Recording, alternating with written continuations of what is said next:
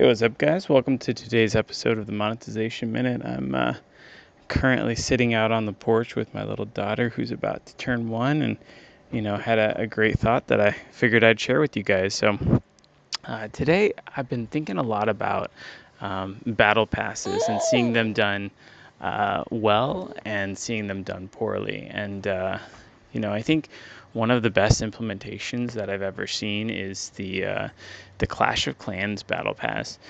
And so I think one of the most power well, there's kind of two things I'll call out, um, but uh, that, that both make it really powerful. So um, one is the extra reward that you get um, for doing the things you'd normally be doing, and and they do that in the form of the uh, the season bank.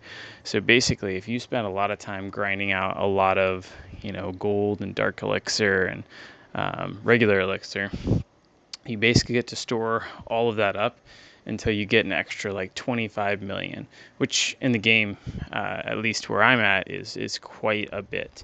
Um, so you go through all this work that you'd normally do anyways, and you basically just kind of like get extra for all the stuff that you're doing. Um, uh, so that's kind of the first thing. So for you know five dollars, I get all this extra stuff for work that I've already done. So in a sense, like it feels to me like I have already earned it. Um, which is a powerful psychological perspective.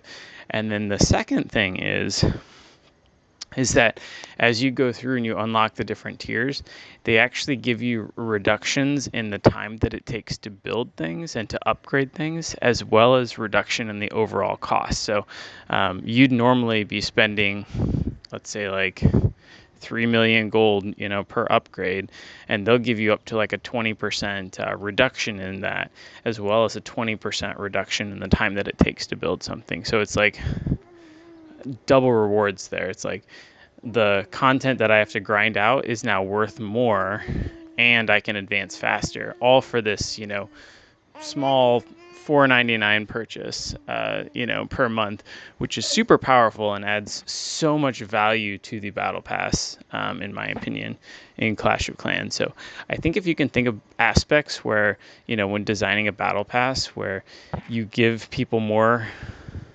stuff for things they're already going to be doing anyway, and then you also find a way to blend in.